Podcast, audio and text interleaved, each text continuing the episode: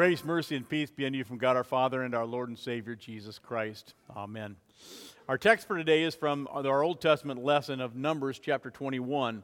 From Mount Hor they set out to the way of the Red Sea to go around the land of Edom. And the people became impatient on the way. And the people spoke against God, and they spoke against Moses. Why have you brought us out of Egypt in, to die in the wilderness? There is no food and no water, and we loathe this worthless food. And then the Lord sent fiery serpents among the people and bit the people. And many died. Many of the people of Israel died. And the people came to Moses and said, We have sinned, for we have spoken against the Lord and against you. Pray to the Lord that he will take the serpents away from us. So Moses prayed for the people. Dear friends of Christ, in our Old Testament lesson, we read about the disobedience of God's children once again. They thought they could do what they wanted to do, they thought they could live the way they want to live. That's what man always thinks. And again, God then sends these poisonous snakes. They had just left the slavery of Egypt. They'd been delivered from the bondage of sin to Pharaoh, and they were wandering in the wilderness for 40 years. And some have estimated that there were two and a half to three million people wandering around the desert with Moses. And that's a large city.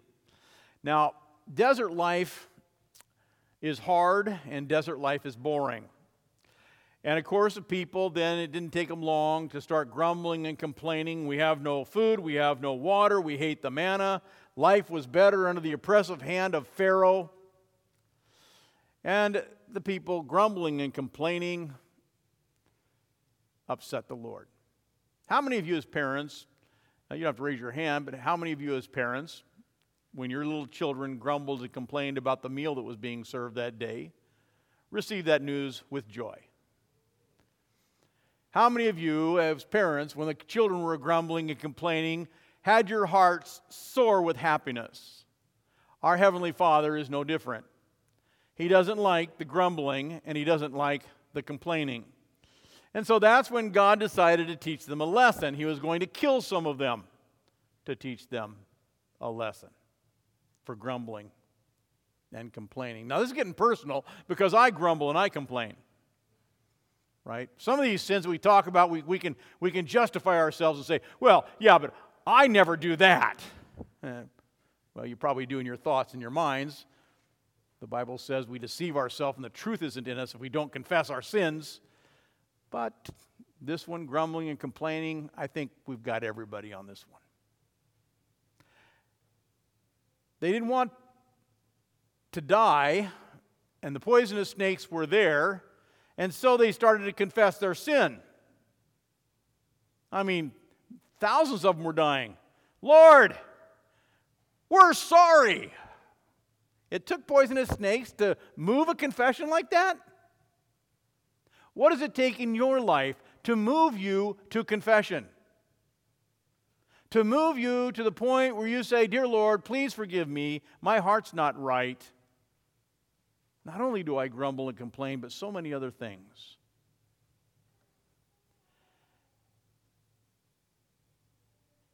They said to Moses, We have sinned, for we have spoken against the Lord and against you. So Moses, go pray to the Lord that he take away the serpents from us. See, the devil was leading the people. The devil's still leading people today, my friends. He is not, uh, he is a tireless enemy. And he always comes at you and he comes after your children. He came after the children of Israel. No sooner had they entered into Egypt than they were building the golden calf to worship, to turn away from God. He led them to have stubborn hearts, to grumble, to complain, to fight among one another. Well, what's the lesson for us as we are in the season of Lent? This is a season of repentance. It's a season to turn away from our sins. It's a season to turn to the cross and journey with Jesus to his suffering and death. So let's consider our theme Lord, we have sinned. The devil doesn't want you to say that. Lord, we've sinned. Please forgive me. The Lord does not want your heart humble. The Lord does not want you to bow down and worship to a Savior who suffered. The Lord does not want you to confess. He wants your hearts to be burdened with unforgiven sin. He wants your hearts to be grumbling and complaining, filled with guilt and shame of the past sins that you've carried, of the past burdens that you've borne. He wants you to get to a point where you simply no longer care about God. He wants to get you a point where you just give up. He wants to destroy your faith so that you'll leave God behind and no longer seek forgiveness. Well, let's consider how he does that. And first, let's take time to look at the lies of the devil. He tells us that we can't be forgiven. And do you remember how he did that with Judas? Judas had betrayed Jesus for 30 pieces of silver, turned him over to the enemy. And then, when he realizes that Jesus was going to be crucified, he had no intent for Jesus to die. He thought Jesus was going to be the king and rise up and then make his kingdom on earth. And Judah was, uh, or Judas was just kind of nudging Jesus. But when now he's going to die, he had no intent of that. He despaired. He took the 30 pieces of silver, gave it back, and he went out and he hung himself. And the branch broke and he fell down and his, he hit a, a sharp rock and all his intestines pour, poured out. Just exactly what Satan wanted to see happen. And you remember how the Lord then, or Satan then tempted Peter? And Peter denied Jesus three times before the cock crowed twice. And then, after Jesus suffered and died and, and came back to life, Peter, filled with guilt, filled with shame that he wasn't willing to die for Jesus the way he said he was going to, but he didn't run away from Jesus. Jesus sought Peter out. And rather than despairing of sin, he made a confession and he said, I don't love you Lord, as much as I thought. I love you like a brother, but I'm not going to make sacrifice for you. And Jesus said, You're forgiven, go feed my sheep.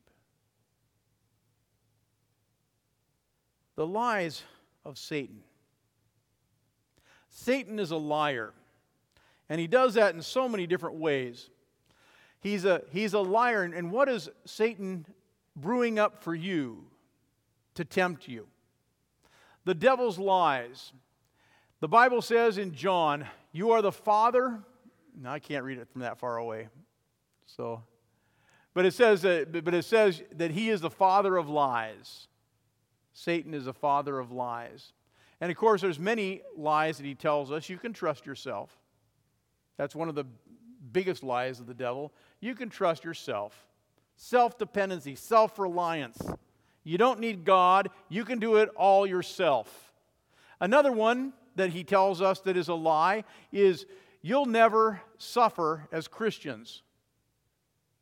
We know that's not true. God never promised that because we live in a world of sin and death, a world in which we are cursed because of our sin, that we won't suffer. Oh, you'll suffer, and your faith will be stretched sometimes your faith will be stretched. But the, the devil says, well, no. God would never do that if your faith was good. God would never stretch your faith like that. It's a lie. And again, God can never forgive someone like you. He can never forgive somebody that has done the things that you have done. And it's a lie. Another one how does Satan get us to believe his lies? Well, he uses our hearts. The Bible says it's our own sinful heart that love to hear the things that he has to say. We want to do the things that he offers, the desires that he, that he gives us. So he uses our hearts, and he does that by urging us to challenge God's authority. And that's what the children of Israel did when they grumbled and they complained. They challenged God's authority. Why did you bring us out here? You don't know what you're doing, and neither does Moses. And so God sent the fiery snakes. So, first, he gets us to lay aside God's authority by tempting us to renounce the authority of God. Ah, God's word is filled with errors. It's not true anyway. Don't have to listen to that. There's no way God, who created the universe, could give us a Bible that we depend on. So you question his authority. And now, as soon as you've questioned his authority, then the next thing we do is we are tempted to replace God's authority by our own self reliance. I can determine for myself what's right. I can be God. I can determine for myself what's wrong. I can have my own morality and be my own person. It's my body, it's my choice. And it's all a lie. And he does that to destroy your faith, to destroy your reliance on, on God's authority over you and his authority over his creation. The satanic lies that he gives us is that you are more important than everybody else. And that's where we, our narcissistic society agrees. It's all about me. It's a lie.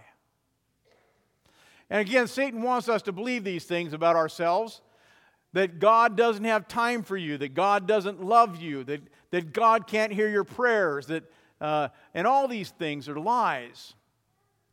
That Christianity is arrogant to claim that we are the only one that has the truth. What about all the other religions in the world? Don't they have the truth? Lie. That the Christian faith is the only place where true love can be found. And we say that's ridiculous. What about all the other love in the world? That's a lie. Christian faith is the only place where true love is found, true sacrifice, eternal love is given, and eternal life is given. And so Satan lies to us. And we find that we've been snake bitten. The venomous snake has bitten our hearts and filled us with the venom of Satan's lies. And it's only through Jesus Christ that we can be saved. Satan is a liar. Don't fall for his lies. Don't listen to him. Especially when it comes to asking yourself, Am I truly forgiven? Can God really still love me? Because the devil wants to eat you up with sin and guilt. Because a guilt ridden soul does not feel comfortable coming to the Lord. A guilt ridden soul does not feel comfortable sitting in that pew and trying to sing hymns to God. A guilt ridden soul will wander away. So, this morning, I want us to think about confession. I want us to think about forgiveness. We need to think about forgiveness differently. Forgiveness is not something that we get, and that's the way we think about it. You come to the rail, you've been sinful, so you come and we receive Holy Communion and you get some forgiveness. And then you walk away and it kind of runs out. Right? That's the way we think of it. But forgiveness is not like that. Forgiveness is something we possess. Forgiveness is your possession in Christ. You own it. Part of you. Don't let Satan fool you. Don't fall into the trap of the devil's lies. None of us are good enough to be forgiven. no, not one. And that's why we made the confession at the beginning of our service. Most merciful God, we confess that all of us, we are by nature sinful and unclean. We are all in the same boat. We've sinned against you in thought, word, and deed, the things I think, the things that I say, and the things that I do. I sin against you in every single way possible by the things that I've done, and also by the things that I didn't even think about doing. I didn't even know I was sinning because I just didn't care to get it done. I just didn't care to learn your word enough to know that it was even wrong, and I'm guilty. I've not loved you with my whole heart, and I've not loved my neighbor as myself. I have not kept your commandments, not one of them. Love God, love your neighbor, and I don't do it. I hurt people, and I hurt you, and I hurt myself, and I deserve your eternal punishment now and forever. Dear Lord, please don't let the poisonous serpent of Satan destroy my soul. And just like the children of Israel who cried out, Dear Lord, please Take away the fiery serpents. We pray, Dear Lord, please take away my sin. Lord, we have sinned. Deliver us from evil. Have mercy upon your people. Is this your confession? Is this a confession that you said before the service, uh, as, when the service first began? If so, answer yes. If so, answer yes.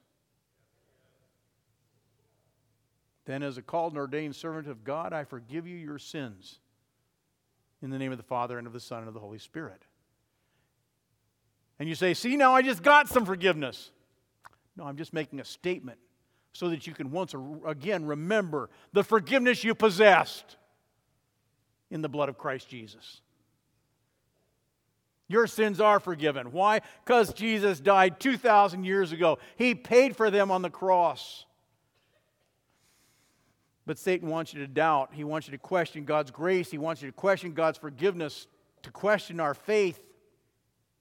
You know, when we have communion service, we, we make confession at the beginning of the service. I'm a poor, miserable sinner. I say, Your sins are forgiven. And then 30 minutes later, we come to the rail and I say, Here's the body, here's the blood given and shed for you for the forgiveness of your sins. Well, just how bad were you in that 30 minutes where you confess your sins and I told you your sins were forgiven and then you got that forgiveness and then 30 minutes later you're coming to the rail again to get forgiveness again?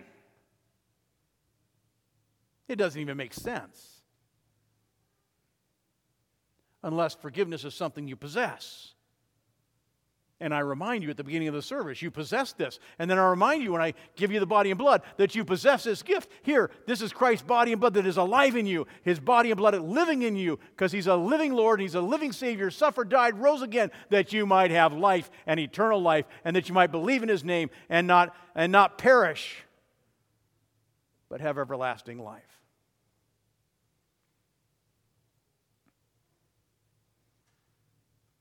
Forgiveness is constant, never goes away. There's a story about a little fish, and the little fish, whoops, I lost that one.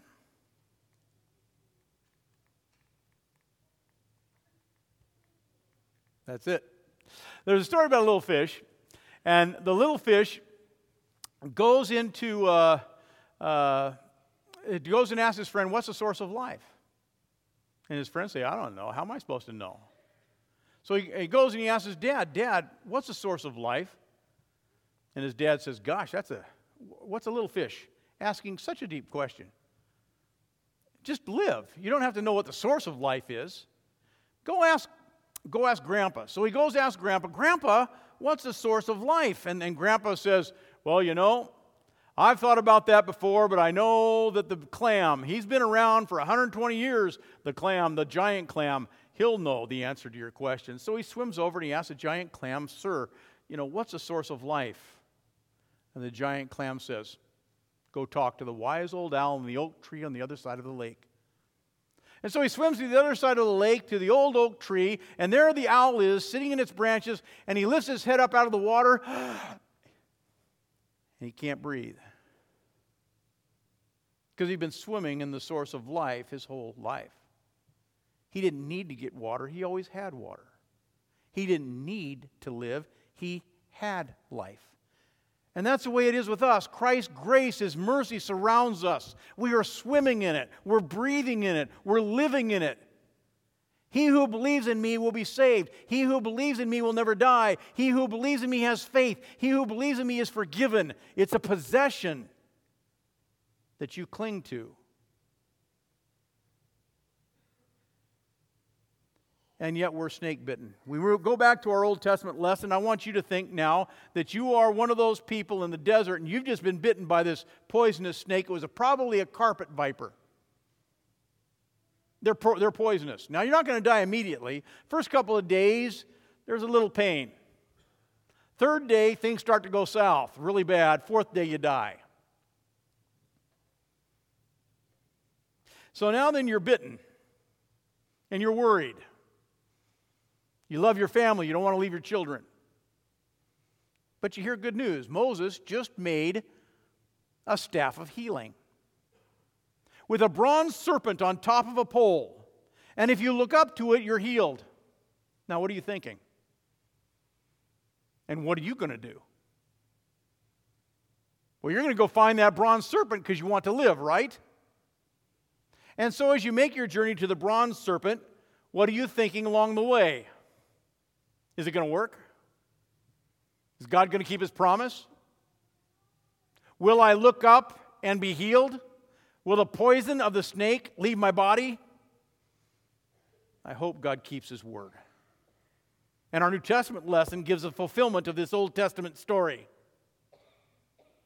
Just as Moses lifted up the bronze serpent in the wilderness, so is Christ's cross lifted up that anyone, anyone who looks upon it, who looks up to it, will have everlasting life.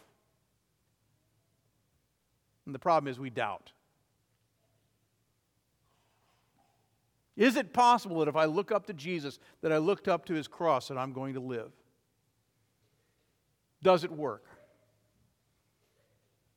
Am I really going to go to heaven? Is it really free? Am I really cured of this poison and the venom of sin? Am I really forgiven? And the assurance comes from God if you confess that you are by nature sinful and unclean. God, who is faithful, God, who is just, will cleanse you from all your unrighteousness. He will keep his promise. He is your healer, He is your Savior, and He does forgive. And He cleanses you from all your unrighteousness. Lent is a time to see the Savior, but it's also a time to see our sin and our need for that Savior. So don't let the devil prevent your healing. Don't let him guilt you and shame you to the point where you don't come kneeling before the cross. Confess your sins because by faith, Forgiveness is something you possess, not something you have to get. Amen. And now may the peace of God that passes all understanding keep your hearts and your minds in Christ Jesus unto life everlasting. Amen.